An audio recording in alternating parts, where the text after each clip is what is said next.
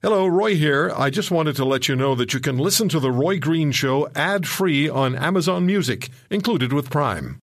Welcome, welcome, welcome. Welcome to the Roy Green Show podcast. The uh, last long weekend of summer, interestingly enough, called Labor Day, when you consider that Global News headline is There are plenty of jobs out there. Why aren't Canadians filling them? Well, why aren't they? Dan Kelly is the president and CEO of the Canadian Federation of Independent Business, representing small and medium sized businesses. Across Canada, you'll find him on Twitter at CFIB, at CFIB. So, Dan, thanks for coming on. We, uh, my friend and I were at uh, dinner uh, Thursday night. We had a choice watch the French debate or go out for a nice dinner. So, I've seen dozens of politics politicians debate one another, and they'll see these two that are coming up.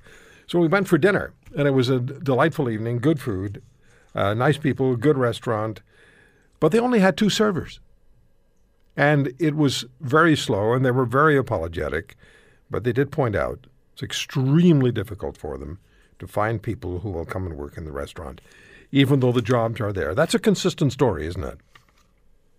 It sure is. We're hearing this from coast to coast. Uh, business owners telling us that they really, at this stage in the pandemic, now that most businesses are able to be open uh, with some capacity controls, the, they're struggling to get their staff back, and and it's a big, big problem for so many small firms that are looking to try to to try to get some money to cover the hundreds of days they lost during the pandemic but now are not able to earn an income because they don't have the people to be able to serve the customers the way the customers uh, are expecting. Is this right across the uh, the, the, country, Dan? And does it uh, does it strike the hospitality sector more than others? It does. It is. It is a national phenomenon. We're seeing this from coast to coast. Uh, most acute in in some of the western provinces that have been open for longer and, and are open more widely than than say Ontario uh, with that that still has significant capacity restrictions in place. But we are seeing it everywhere. I was just uh, at my son's baseball tournament in uh, in, in just up north of Toronto, and every single place had a help wanted sign. Uh, many of them were apologizing when you walked in because they knew that the waits were going to be much longer than than normal, as was the case for you. Um, so it's and and the the stress and tension on the business owner because it is the business owner and his family or her family that is right now trying to fill the gap. Uh, and that you know that's that's fine in the short term, but gosh, longer term, this is this is putting some pressures on them. Yeah, you know, when you put this this little sentence together and think about it, or two sentences together and think about them, they really do boggle the mind. In June, there were 800,000 job vacancies nationally. So 800,000 jobs available nationally in June. Unemployment, though, the unemployment rate was still at 7.5%, which was significantly higher than before the COVID 19 pandemic.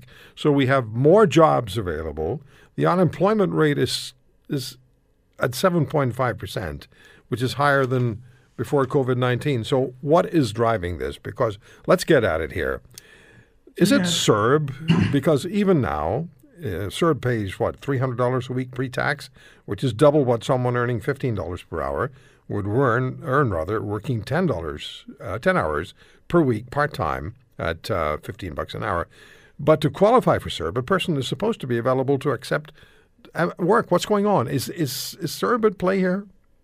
It is the the new CRB stream that replaced CERB. Uh, that's through the EI system is paying, as you said, three hundred dollars a week and and you know, look, many people will say that listening to this show, well, the problem is not the availability of workers; it's the crappy wages that these businesses are paying.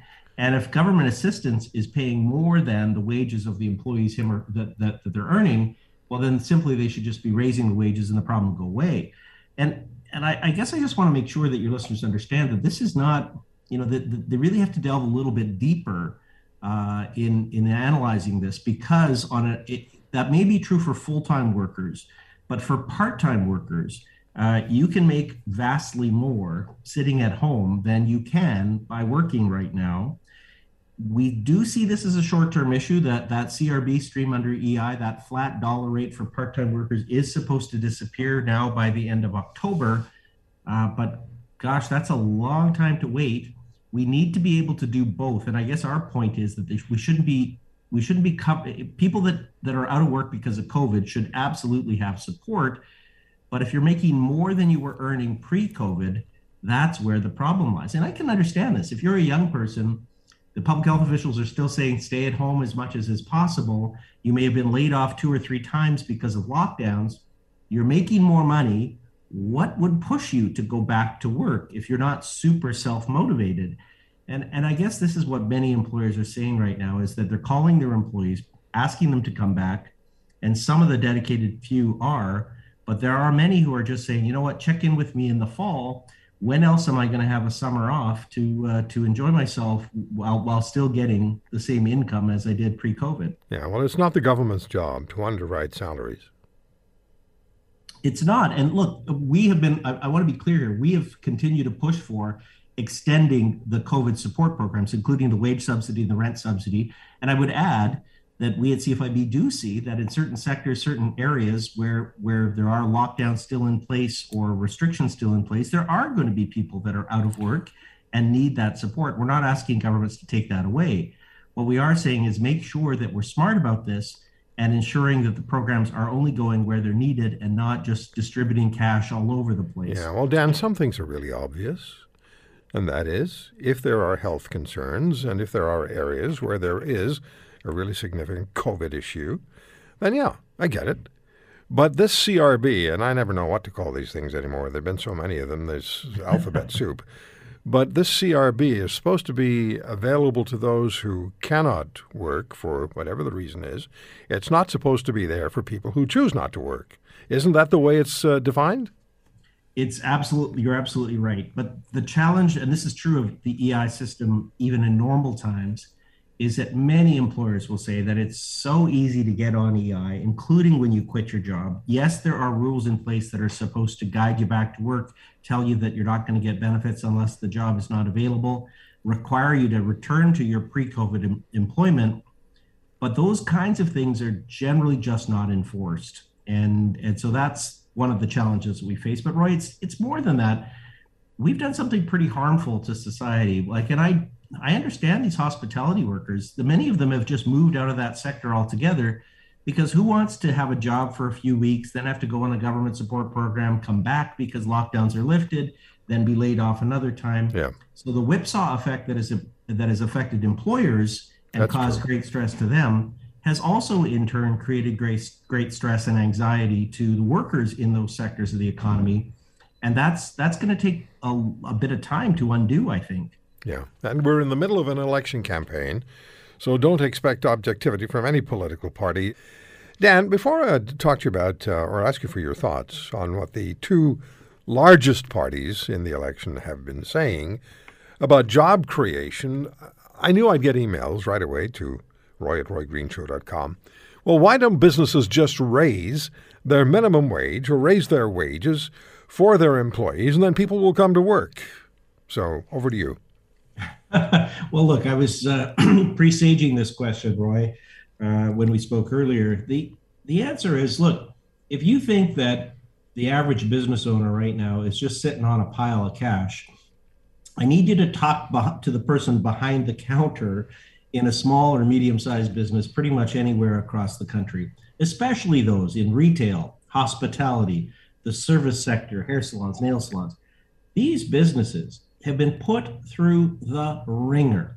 Uh, many of them closed down uh, with you know Ontario having the longest lockdowns in North America. Some of them were closed down, Roy, as you know, for over 400 days, entirely closed down. And so, as they reopen, they are absolutely strapped for cash. Now is not the time to just jack up wages. I mean, the business is hanging on by a thread and many of them are just going to you know wrap up altogether as we go through the fall uh, wages absolutely are part of this there's no question that raising wages can help you attract more people but if the business right now is not generating the cash to do that your option is to just shut the thing down altogether and are we as a country better off if that were to happen no we're not because small business is a community builder and a community driver And, and they add so much to our local communities. The contributions they make to every kid's sports team and the local hospital fundraiser, the jobs they create for young people without experience. We have to think about all of those things as we uh, look down our noses sometime when and think that, gosh, if they just jacked up wages, wages we'd be uh, we'd be out of work. I mean, I saw some experiments in BC where we actually have now seniors who are volunteering to try to work in local restaurants in order to save them because in their community they know that that business owner has been behind the counter uh, or at the at the frying uh, uh you know working the frying pan uh, for 72 hours and they need to give them a break so we you know people are coming together to try to help small businesses and and we need to do that. I'm hoping we can get back as many workers to these small firms as possible in the months ahead. Yeah, I hope so too. So let me just run this by you. You're aware of it, but I just want to run it by you anyway and get your thoughts. Justin Trudeau promising a Canada Recovery Hiring Program to be extended to March of next year, and the Liberal government, he says, would deliver 3.2 billion to the provinces to hire 7,500 new doctors, nurses, and nurse practitioners. Is that helpful to small business? And I also wonder where Mr. Trudeau will find 7,500 new doctors, nurses, and nurse practitioners. Uh, and Erin O'Toole commits to a Canada Job Surge Plan, which would pay up to 50% of the salary of new hires for six months after the current wage subsidy ends. Also says he's ready to deliver l- loans of up to $200,000 to small and medium sized businesses in hospitality, retail, and tourism along with temporary rebates for dine in restaurant meals. Which one works better? You know, there are merits to both of those plans. On the Liberal side, they've had a couple of really good commitments. Uh, one of them is for the tourism sector, they're looking at extending the wage and the rent subsidy, unfortunately, only for the tourism sector right now. Uh, but as you noted, they are also extending for all businesses access to that hiring incentive that is already in place and that would go until the end of March of next year. So those are two really positives out of the Liberal platform. The Conservatives have the commitment to expand on a loan program that the Liberals put in place during the pandemic, uh, but they're going to, importantly, they're going to raise the maximum up to $200,000. That's a really good move. That program was ex- extremely popular. Up to 25% of those new loans would be forgivable. So the business could keep up to 50,000 and as you and I have discussed many times, one of the big things that is that is harming businesses right now is the amount of debt that they're carrying. That conservative platform idea really does help address that. They have their own job surge plan, which is similar to the Liberals' hiring incentive. Some businesses benefit more under the conservative idea, some benefit more under the Liberal proposal. Uh, and we're going to be summarizing all of this for our members and, and pushing it out uh, with uh, obviously letting them make their own decisions as to which candidate they wish to support uh, come uh, September the 20th. Okay, so final question for you. If we have this situation continuing where small businesses can't find the people they require, like the restaurant that uh, we went to dinner to on Thursday night, they can't find the people that they require. And so it puts them under tremendous stress, emotional, financial, otherwise they may be closed they may be forced to close. So, does that not say to the person who's saying, "Well, I'd rather just not go to work uh, for 15 bucks an hour and and get my subsidy from from the government," because if that business closes, the jobs won't be there when the subsidy ends. Roy, I, I'm with you, and I I wish more people thought that way, the way that you and I do, which is that long-term thinking about, hey, I if I don't take my job now, and the company I was working for disappears, am I confident that I'll have another job to go to? Um, I'm hoping that Canadian employees see uh, the, the benefits of them returning to work. I know many are concerned, God, given that there is a pandemic still out there, but gosh, we need to have these, these workers returning to their jobs in large numbers if we want small businesses to survive. And, and that certainly is our plea to get to get Canadian, the Canadian workforce back up and running as quickly as is humanly possible. Okay, about 15 seconds, Dan. Do we still have hundreds of thousands of small businesses in this country in under threat, survival threat? We do. We have um, some new data coming out on this very soon, but the last estimate was 180,000 businesses that we expect to, to go away, to disappear altogether long term as a result of the damage they've sustained during the pandemic. It's a, That's not. uh, and that's and not some of the election commitments could make a difference if if we can get them if we can get those things happening quick. Celina Caesar Chavannes. Um, she was Liberal Member of Parliament for Whitby, the first black Member of Parliament for Whitby, Ontario, and she became the Parliamentary Secretary to the Prime Minister. And uh, when, and we've, we've spoken with Celina about this, when she told Mr. Trudeau that she wasn't running again in 2019, he became angry and uh, aggressive verbally toward her. Celina, thank you for coming back on the program. How are you?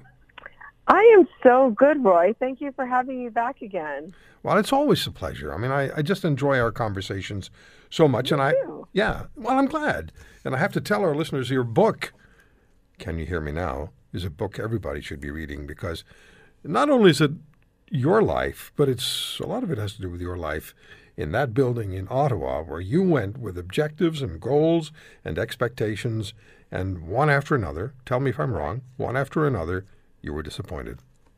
Well, I was disappointed, and I think you clearly articulated right at the top of the show why I was I was disappointed. Right, like everybody can't experience experience things differently. It might be the person who's saying that everybody experiences things differently that is the problem, and um, that that may have materialized, and we and we've seen it materialize time and time again in the flip flopping with our our uh, the leader of the Liberal Party, our prime minister, in uh, in various different ways.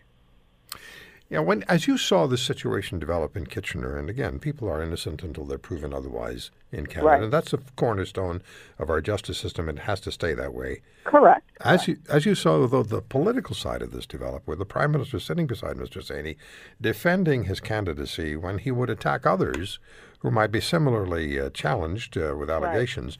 What were you? Th- what did you think of, of of Trudeau's performance that day?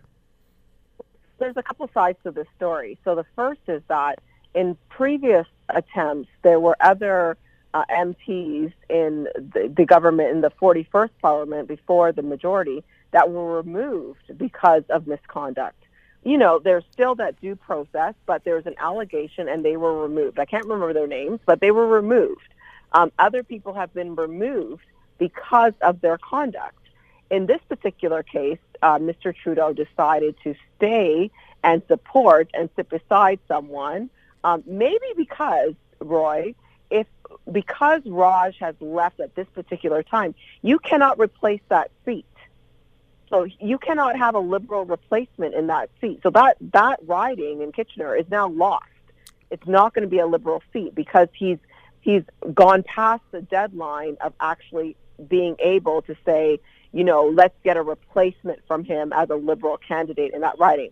The second thing which I want your listeners to pay attention to is, you know, in a in a time of, of Me Too and a time of Me Too movements, you have the leader of a G7 country sitting beside someone who has had numerous allegations across the four the, the six years that he's been in government, not just recently, but across that time, sit beside him and say, you know, I'm going to support him when let's say maybe in 2019, you removed your Minister of Justice, your, your Attorney General, Minister of Justice, because you didn't believe her. That's true. Like let's let's That square that circle. true. like if we want to start squaring some circles, let's do that. Yeah, yeah. He wouldn't. Well, he would not let Ms. Wilson Raybould uh, even even speak to Canadians. He said he lifted uh, campaign uh, or at least capital confidence. Parliamentary privileges. Yeah, he didn't Yeah. really. He he did a little bit, but he didn't do what had been done previously by by Stephen Harper. The, he had the opportunity to let Jody Wilson Raybould speak, and he wouldn't do it. Well, because We go ahead. You finish the sentence. You know where it goes. I know, yeah, we, I think we both know where this goes. I think right? so. Yeah, yeah. You, you, you, you, and this is why you say people experience experience things differently because there are certain conversations you want to be had, and there are certain conversations that you don't. And for everything else, you you cover that up. So, and you know what? Again, I'm going to say to your listeners, you know, it may sound like I have beef with Trudeau. I don't. I have I have beef with his leadership style. Your capacity to lead means that you have to make decisions that are fairly consistent with your values and the values that you espouse to, the values that Canadians espouse to. And in this case, he flawed. In the case with, you know, the RCMP, his internal circle flawed. Uh, with the governor general and how she operated her office, that flawed.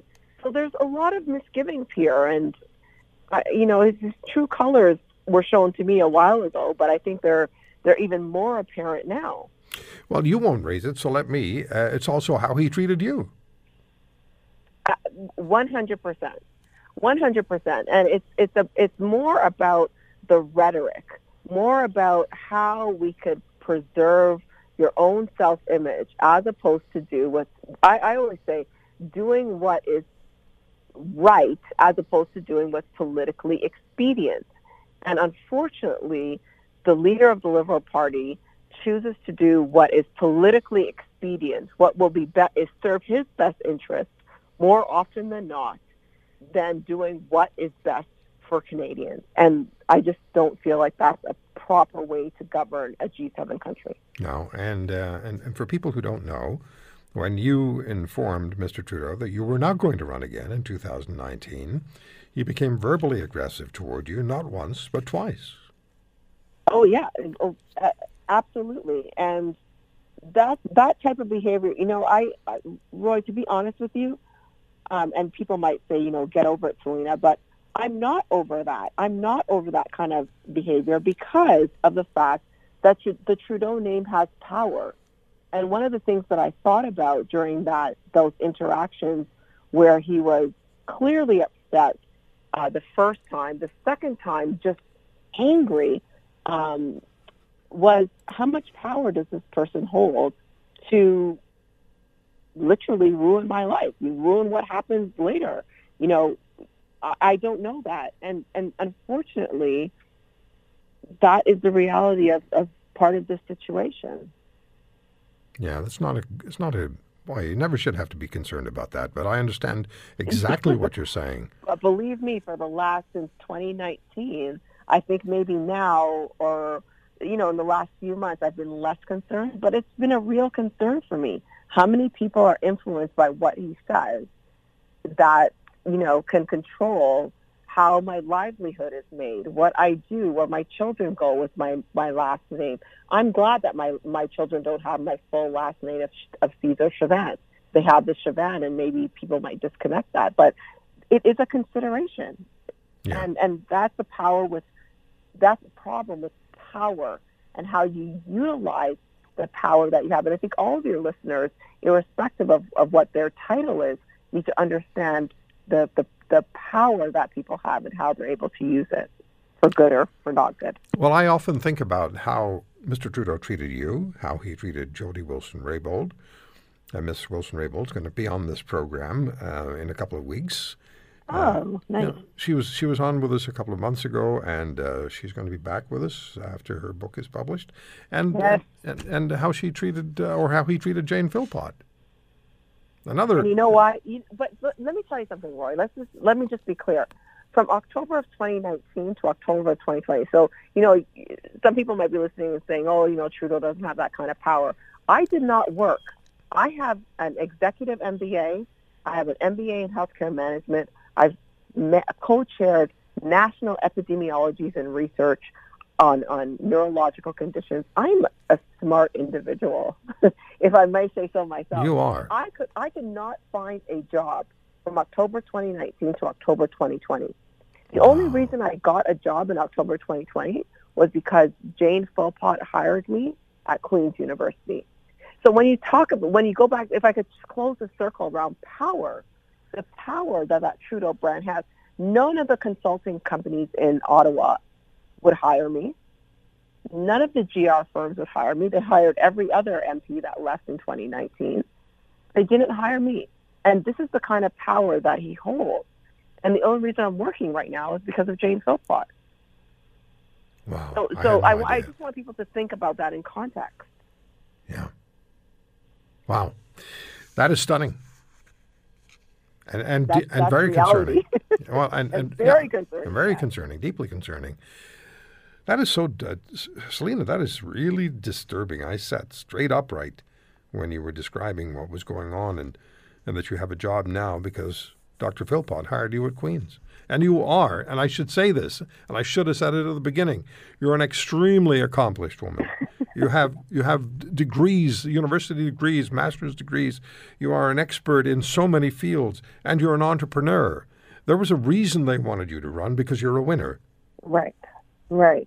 And unfortunately, none of that asset was leveraged throughout my time in Parliament. And I've had people say to me, you know, oh, Celina, you need to work on the inside. You need to create collaborations. You need to create friends. You need to do this. You need to do that. I did all those things. I created frameworks. I designed, you know, put together metrics. I put together, you know, uh, documents that showed what I wanted to do, how I wanted to accomplish it, how we could measure it, what kind of return on investment would happen with it. And they, they were not paid attention to. And you know, it's fine. It's it's fine. And I don't expect everything that I, I bring to the fore to be, you know, become policy in Canadian history. Um, but I, I think for me, it was the fact that I was more utilized for my skin color and my gender as opposed to the actual smarts that I wanted to bring to Parliament, and that was not something that I was willing to stand for. I didn't want to be tokenized, and I didn't want to be utilized for performative measure measurements. I wanted to uh, enact or, or to bring forward something that was quite substantive, and that was never leveraged.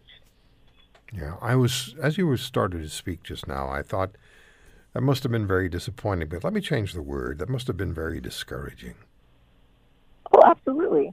I mean, you know, when you go to work in the morning and you you think about your end of the day, you look back over your day at work, you want to make sure that you can look yourself in the mirror the next day. You've done some good things. You've you've contributed. You've been a, a productive member of society, and you've done something that's going to make somebody else's life better through your service. And unfortunately, um, that wasn't the case when you know the, the the events, the three events that I was asked to go to as parliamentary secretary. And remember, being a parliamentary secretary that comes with a pay upgrade. We are paid a lot of money as MPs, and as your parliamentary secretary, you're getting like sixteen thousand dollars more a year. And you know, for for that to just be well, we're going to pay you sixteen thousand dollars for you to look black and look like a woman at an event is that worth it to Canadians? no, that I is, don't think so. that is that is so disturbing. Uh, so, um, and I know you've suggested, you've said this before when we've been on the air. You've, you've talked about the fact that you felt, and you have evidence to prove it, that they sent you or asked you to attend events where it was. Correct me if I'm wrong.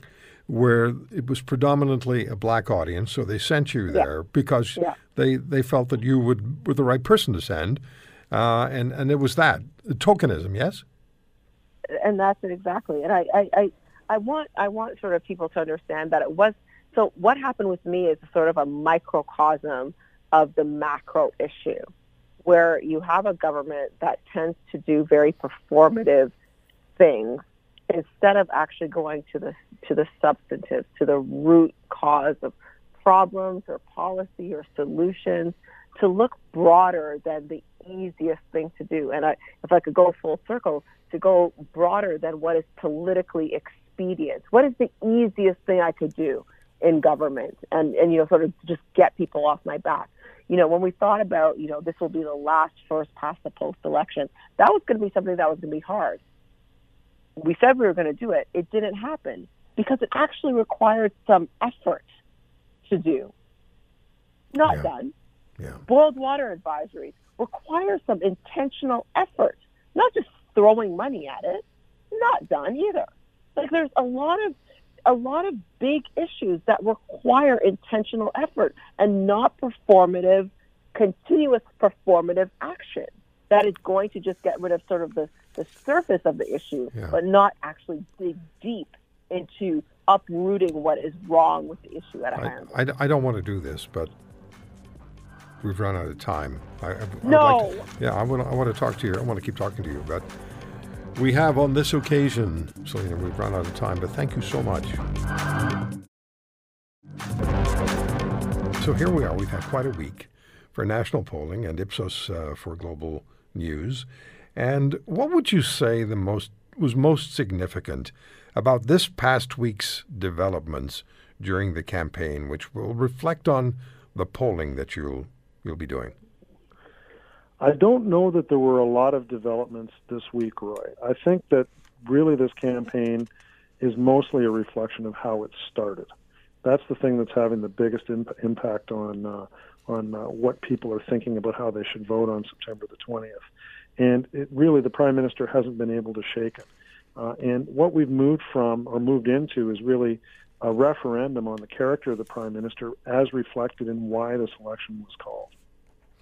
So, over the past, you're in Kitchener. Over the past few days, there has been the issue of the Kitchener MP who has stepped aside.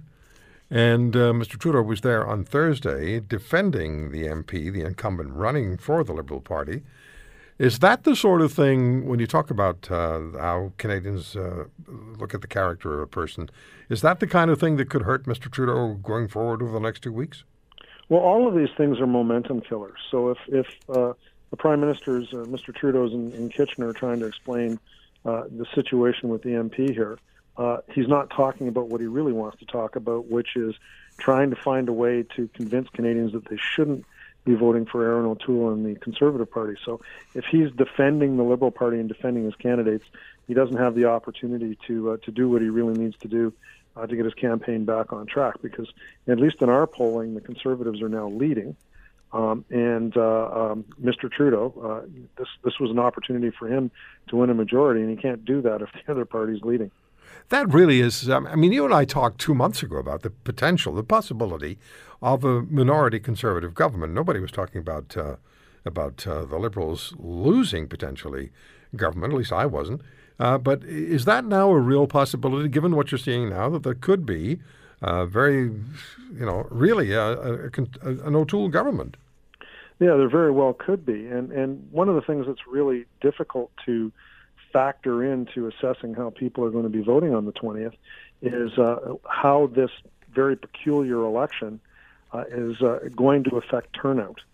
Uh, so back in 2011, when Stephen Harper won his majority, turnout was really low. It was about 61 percent. It was lower, by the way, in 2008, but it was you know 61 percent was pretty low.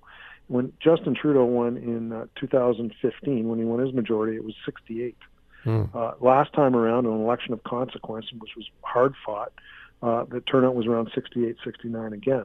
Now we're in this pandemic election, and what we're looking at is probably a, a, a, turnout closer to what it looked like in 2011 as opposed to what it looked like in 2015-19. So, uh, which advantages the conservatives. So that's one of the things the prime minister really has to be worried about, and it's one of the advantages that Erin O'Toole has in this campaign. Yeah, uh, the polling that you that uh, that Ipsos uh, has done for Global News still shows, does it not? that Trudeau is considered by more Canadians than uh, than Mr. O'Toole or Mr. Singh to be the best choice for prime minister? Yeah, it, it does. Uh, he's a, he's a few points ahead on that, but the advantage that he has against both Mr. Singh and Mr. O'Toole has very much shrunken in, through the three weeks of the campaign. So the momentum is on the side of the opposition parties at the moment, not on the side of the Liberal Party. We talk about this uh, country being regional, and, and, you and I have talked about that many, many times. And, uh, and you cert- certainly uh, speak about the regional realities in your book, Next, which I really still continue to insist everyone needs to read in this country. Have it in your house so you can read about what's going to be happening in Canada, dem- demographically and otherwise, politically and and uh, and economically and health wise. Just read Daryl's book, Next. Um, but but we talk about the the, the, the country uh, being regional, but there's there was one uh, piece here, if I have this correctly, British Columbia is starting to look like Ontario. Do I don't am I am I understanding this right? Yeah, absolutely correct. So uh, what we see in this election campaign is uh, in British Columbia that the Liberal Party, the Conservative Party, and the uh, NDP are all within less than 10 points of each other. Very similar situation in the province of Ontario. So um, when we talk about the West, um, when we normally talk about the West, we you know talk about Manitoba, Saskatchewan, Alberta, and then assume that British Columbia falls in line with that. Well, Manitoba, Saskatchewan, and Alberta very pro-conservative right now. British Columbia um, divided among those three parties, which is exactly the same profile that we see in uh, in, uh, in, in Ontario. And you know, Vancouver voting more like Toronto than it does uh, than it does like, uh, say, for example, Calgary mm-hmm. or uh, other Western cities. So, how do we then, uh, Daryl? How would you assess when you look at four one six nine zero oh five? Uh, the the two Ontario area codes that are talked about a great deal and are considered pivotal when it comes to an election result. How do 416 and 905 look, and, and how does, uh, if we can drag Quebec into this equation as well, how does 514 and 418, Montreal and Quebec City, look? Okay, so dealing with the 905 and 416. So the 416 is solidly a battle between the Liberals and the NDP. Now, not in every single riding, uh, but in a few very specific ridings, downtown ridings, for example, the Beach um, and uh, uh, Davenport, uh, Davenport, uh, High Park, uh, High Park area. Those are very much um, swing ridings between the Liberals and the NDP, and the NDP looking stronger than they looked in the last election in those ridings. The other area that you were asking about, but still, the 416 probably going to vote more liberal than for any other party. Um, the 905 very much divided at the moment between the conservatives and the liberals. The NDP doing a little bit better there, which also, by the way, helps the conservatives because it uh, it, it bleeds away liberal party voters. Those progressive voters are more split, which gives the opportunity for the conservatives to come up in the middle and win more ridings in the 905. But if, if the conservatives are even able to win half of the ridings in the 905 this time around, they have a good shot of beating the liberals. Is a majority government for any party a possibility? So the question that we ask on every survey is if an election were held tomorrow, how would you vote? So uh, if the election was held tomorrow, as we uh, ask in our questions, um, there doesn't look to be a majority there for anybody. But there's there's still three weeks to go, and I would say that the odds are that the likelihood that the Conservatives would form a majority is higher than the likelihood that the Liberals would form a majority. Okay, uh, we're going to do something we haven't done before, and that is uh, you're going to take some phone calls from our listeners who have questions about questions well about the election and about how maybe their region in the country looks and uh, what their questions are about how this election may turn out. Dale in Vancouver, go ahead, please, Dale. Yes, Ryan, uh, Daryl. My question is this, Daryl: Does the Canadian public trust Justin Trudeau? And I think about what he said in the um, in the um, in debate when he talked about if he were reelected as a minority government, the Liberals, he would call another election within 18 months because he wants a majority. My my question is, does the polling show that the Canadian public trusts this man? Thank you.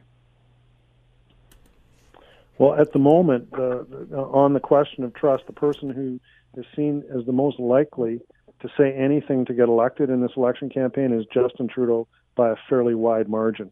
So the the, the issue of trust is really a, a, problem for the prime minister at the moment, and uh, it also um, uh, I think underscores the fact that he's had such a difficult time in this uh, in this election. He's not what he was in 2015, and uh, this time around, people are having a hard time believing what he's saying. All right, Dale in Vancouver, thank you for your call and question.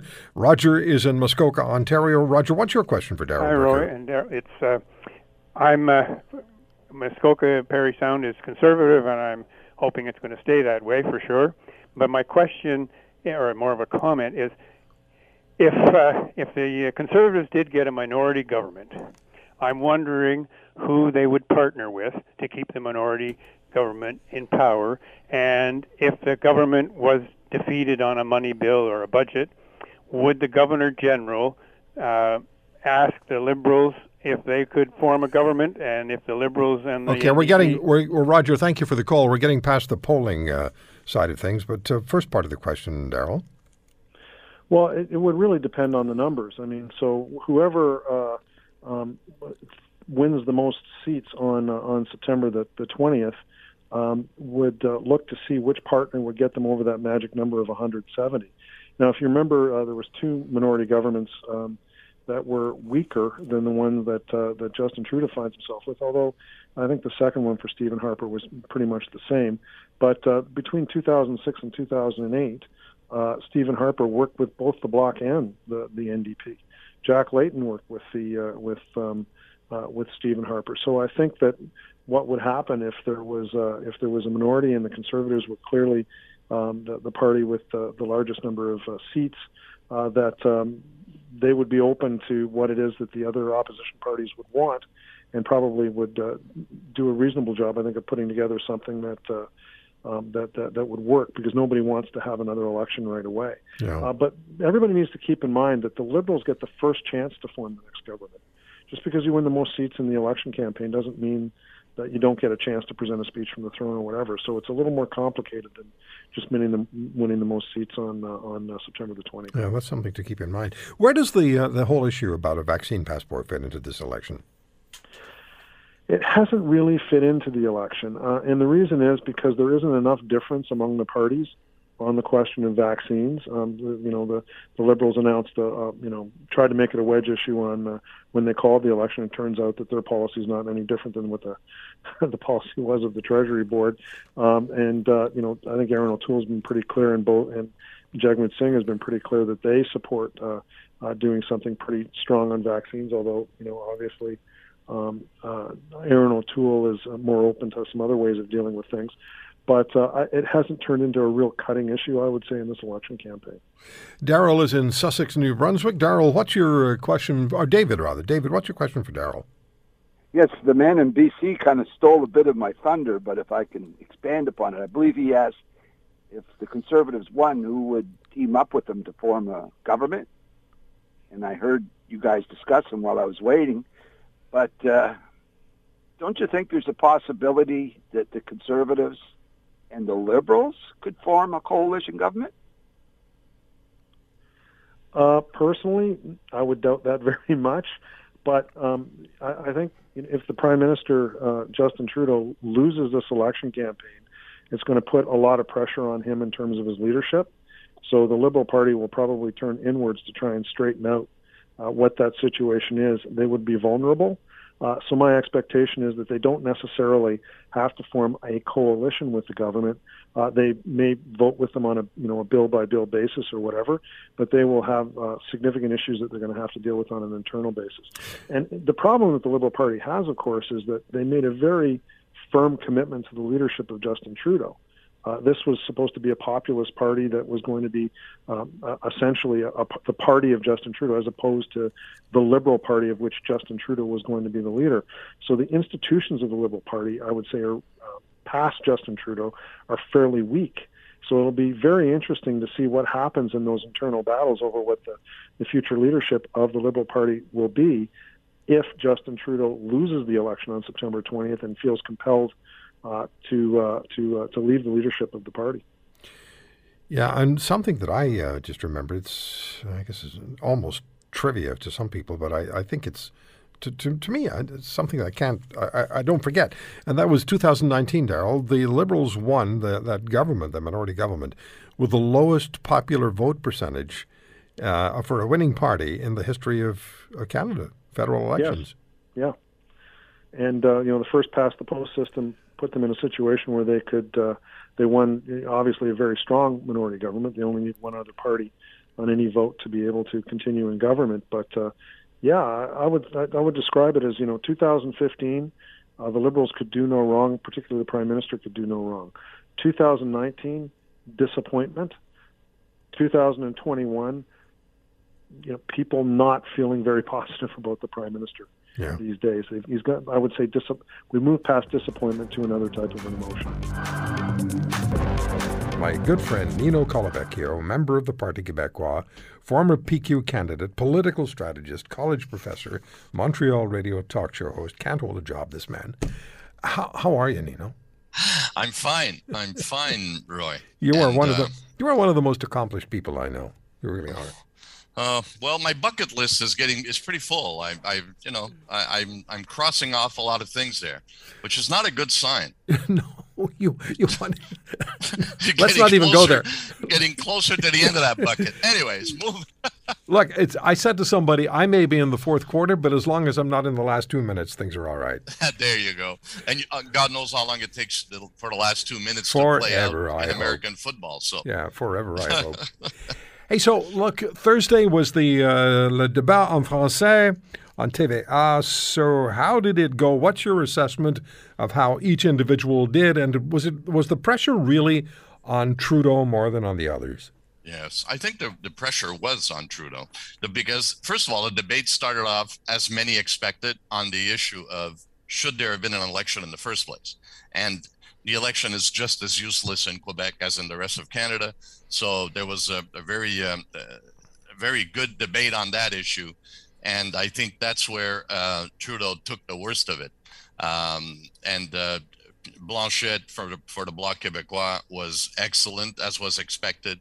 He's you, you people in Canada have noticed that he's also excellent in English, even though you may not agree with his points of view. But he's a, an excellent debater, and he really took the whole debate.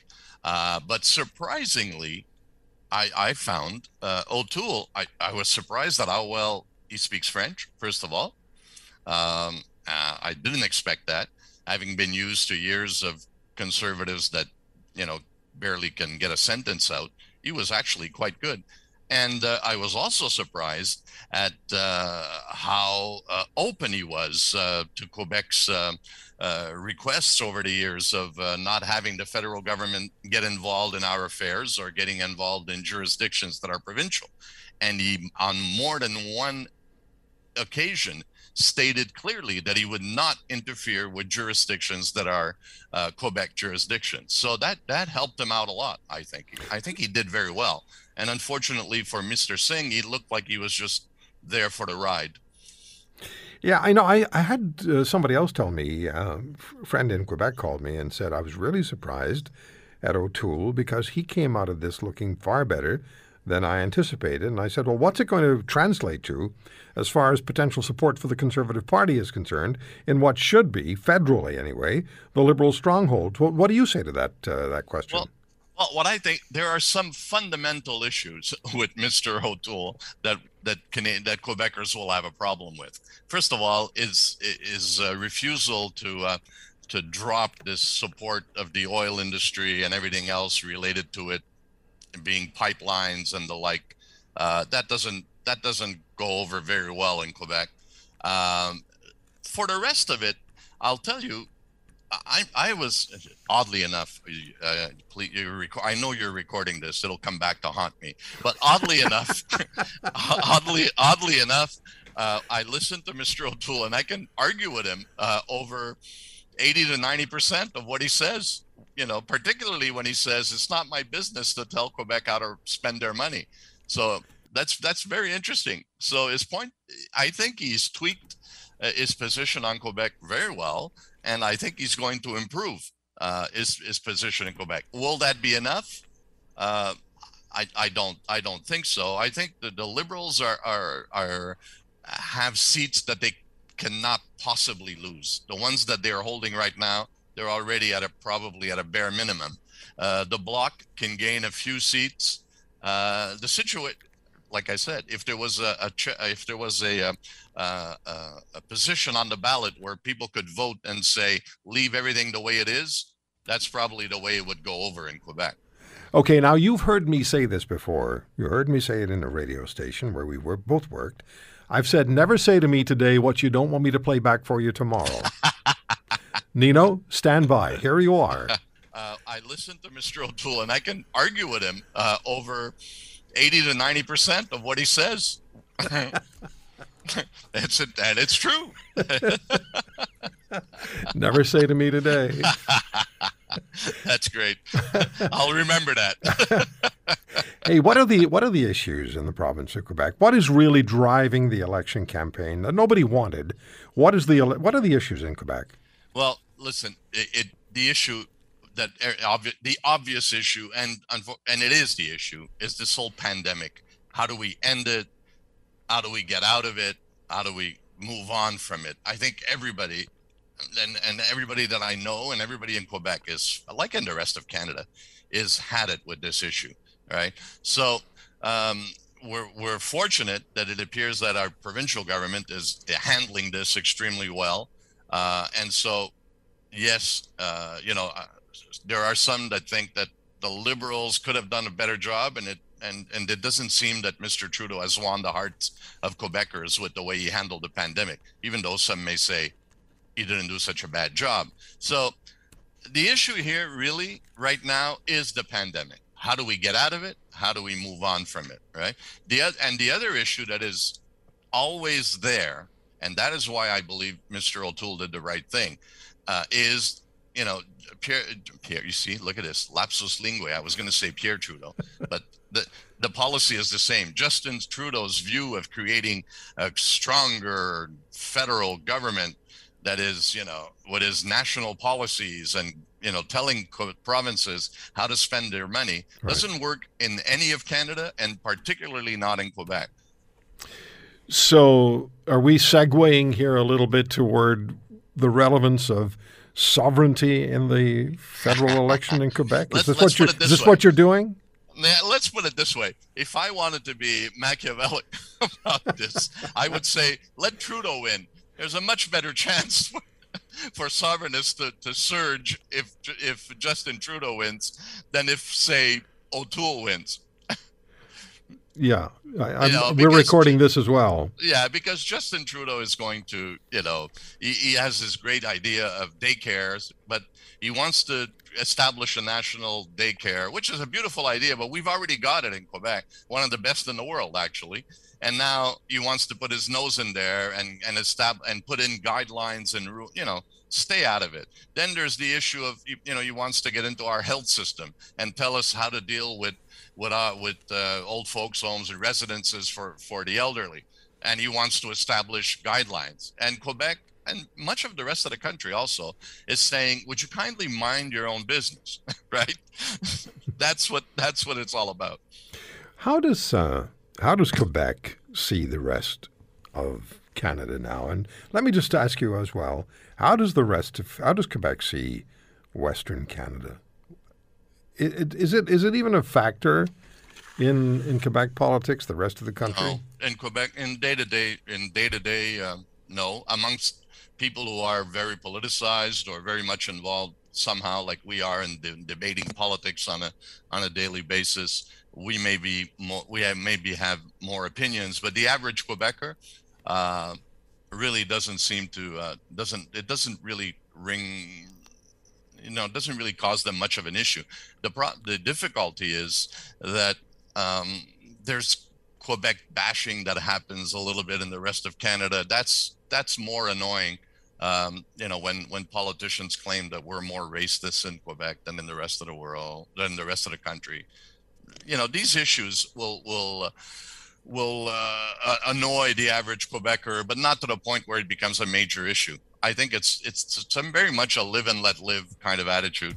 Uh, I listened to Mr. O'Toole, and I can argue with him uh, over 80 to 90 percent of what he says. Uh, I listened to Mr. O'Toole, and I can argue with him uh, over 80 to 90 percent of what he says. I understand that that's already part of a Conservative Party of Canada broadcast commercial. Fabulous. I'll, I'll, give them a better recording if they want. Nino Colavecchio is my guest uh, from Montreal. As you know, as you as just just a point, I, I mean I'm a sovereignist, but um, I um, I, I, have no present allegiance to any one of those political parties. No, I, so, I, and you were a very staunch Federalist for many years of your life. Long ago, long ago, yes. Yeah, I was. I was. Um, and yeah, I, it's it's one of those things. Your, the evolution of intellectual thought. What uh, what do you think the outcome in Quebec is going to be as far as the seat distribution is concerned? Will the bloc will the bloc get enough seats that they can really claim to represent Quebec? Well, they already ha- they have them now.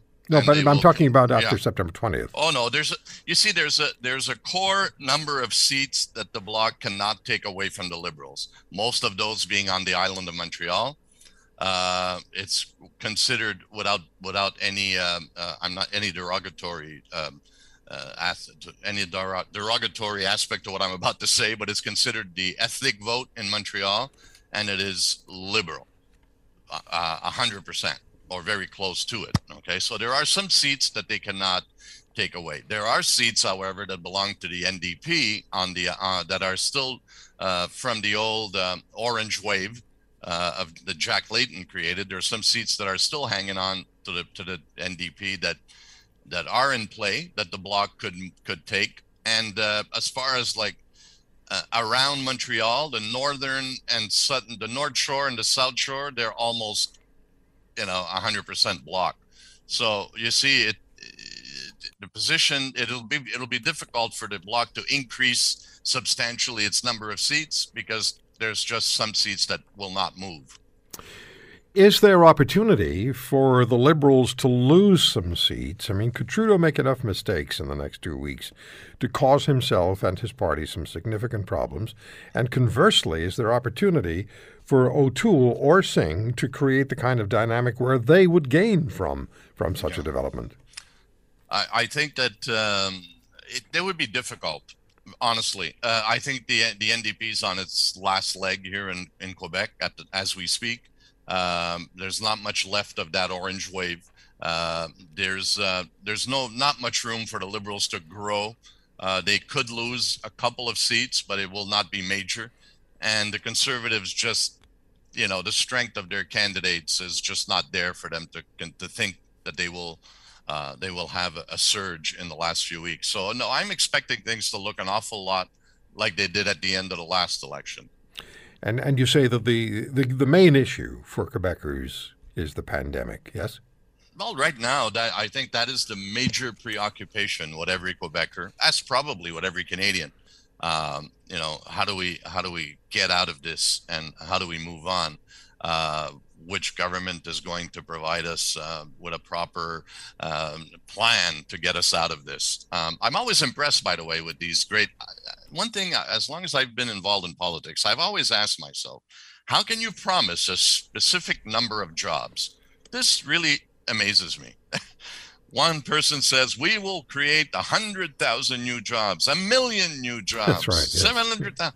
Very interesting. This is about the same thing as those trees that were supposed to be planted. Remember those? I do. How, how many millions of trees were they supposed yes. to plant? Yeah, yeah. Yeah, they haven't planted those either, right? No, they haven't. It's one of those things. Let's throw a number during election. That's right. An election. Let's say, you know, and, and Robert Bourassa in Quebec was famous for his un million d'emplois a million jobs. Wow. You know, great. Never did it. You, know, I, I, you know that I, I interviewed him the week after the 1995 referendum oh, on the okay. shore of the Pacific Ocean in San Diego. Talk about wow. surreal. Wow. and you know, what about this uh, the issue because it's one of great contention. Uh, certainly with my listeners, and I've caught a lot of Hades over some of the things I've said. And I don't, ch- I'm, I'm not, I'm not riding people. I'm just giving my points of view and you know, do what you want with your life. But what about this issue of of, uh, of COVID pass or at least vaccination passports? How's that going over in Quebec? Oof, oof. Yeah, that's like the the, the, the great can of worms. Um, there are people who are camped in their position to not get vaccinated, and that will not change. And they and they are, you know, diehards. They will not move from that position. Uh, I I can tell you that I don't understand it, but that's that is what it is, and that will that represents perhaps a maybe a 10, 12 percent of the population, but I don't think there's anything governments can do other than force people, uh, you know, lock them up in the Olympic Stadium until they get vaccinated. Uh, there's not much you can do that will make that will move that, and you know, some people say it's an issue of, of their own uh, control of their own body or whatever that may be. I think it's a selfish position, but then, then again, that's my point of view. Uh, I do have, I've had my two vaccines. I'm very happy I did, but I don't think there's, it's such a, a, a, a, a position that is so strong for those who are against it at this point, the small percentage that is left, that it's not going to change. On the other hand, one don't the, say don't say that. Don't say that. Don't say on the other hand. Come on. On the other hand, no. Okay. That. No. That's like that's like the one-armed economist, right? so, mon ami, c'est toujours un plaisir. Merci. Thank you for listening to today's podcast. If you want to hear more, subscribe to The Roy Green Show on Apple Podcasts, Google Podcasts, Spotify, Stitcher, or wherever you find your favorites. And if you like what you hear, leave us a review and tell a friend. I'm Roy Green. Have a great weekend.